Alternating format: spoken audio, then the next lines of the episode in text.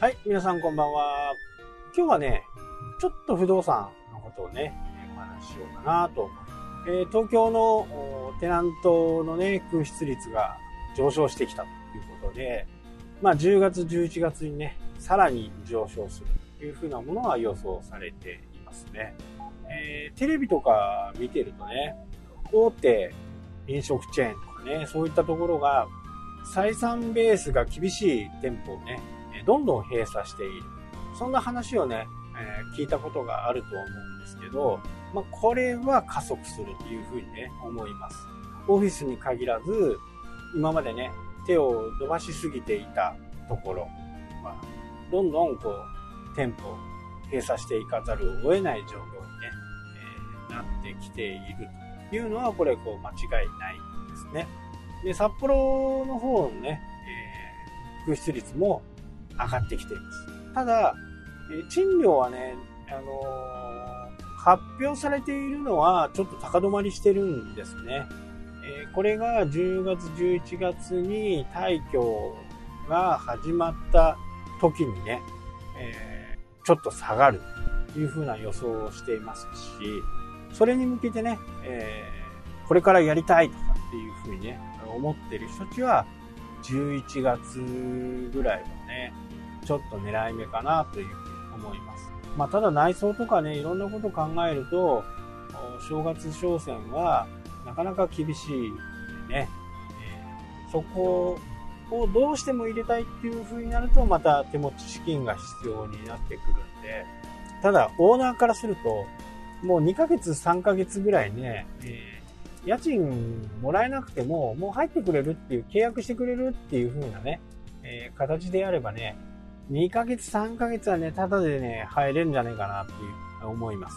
まあ、契約はね、結ばなきゃならないですけど、まあ、契約するとね、3年間拘束されるし、3年以内とかだと、敷金募集されたりしますんでね、募集された上の、えー、現状回復費がね、発生するので、まあ、ね、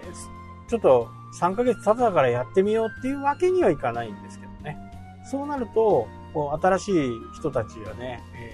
ー、初めの初期投資をちょっと少し抑え気味にできるかなという風な感じになりますし、まあ全体のマインドはね、非常に低いんですけどね。まあ今後どんな政府がね、対策を打ってくるのかっていうところは、ちょっとね、見とかなきゃならないなというふうにね、言いますけども、まあ消費税はね、ちょっと変わらないかなっていう感じですかね。やっぱり今の日本のね、状況をこう考えながらね、進めていかないと、将来がね、ちょっと見えてこないんで、その辺はちょっと十分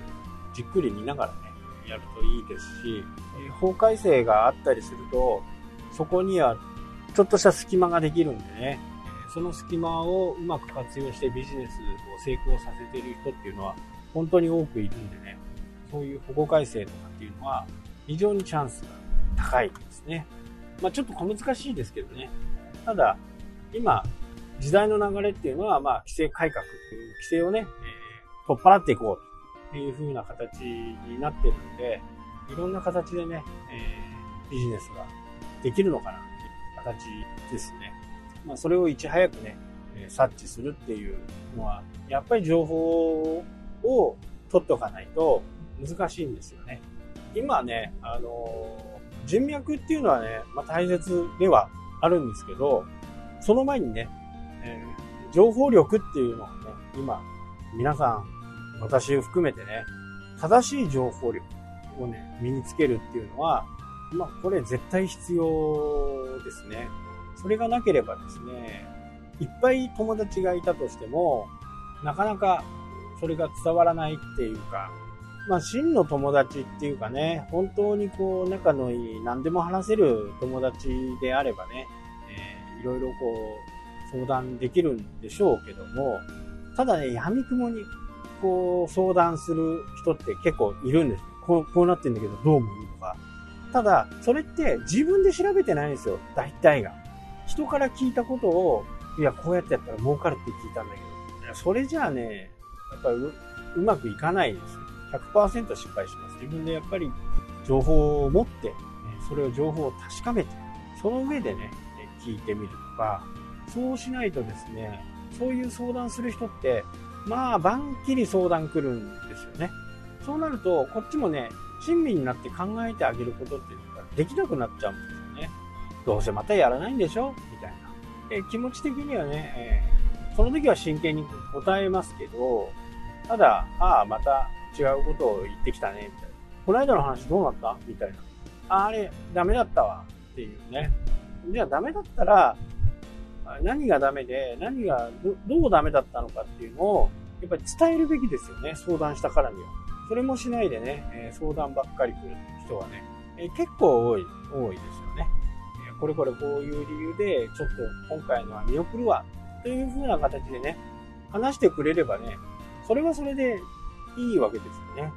ただそれも大体ないまま、また次の新しい話をね、なんなんみたいな感じになっちゃうじゃないですか。そうなると、こう、人脈っていう部分でもね、まあ、すごい薄いものになっていくし、そこはね、こう注意が必要かな。うまくね、人脈を使うっていうのは大切なことですけど、闇雲に使っているとね、みんなに最終的にはこう、そっぽを向かれたりしちゃうんでね、そこはやっぱり要注意かなというふうに思います。でやっぱり人脈を持ってる人っていうのはね、いろんなところにこう、人も、情報もね、えー、ありますけど、そこを活用するっていうのは、まあ、自分の腕次第っていうところはね、えー、やっぱりありますから、どんなものでもね、やっぱり情報っていうのは必要かなというふうに、まあ、情報力がね、え、今後のビジネスを成功させる一つのね、大きな役割、もう6割、7割ぐらいね、情報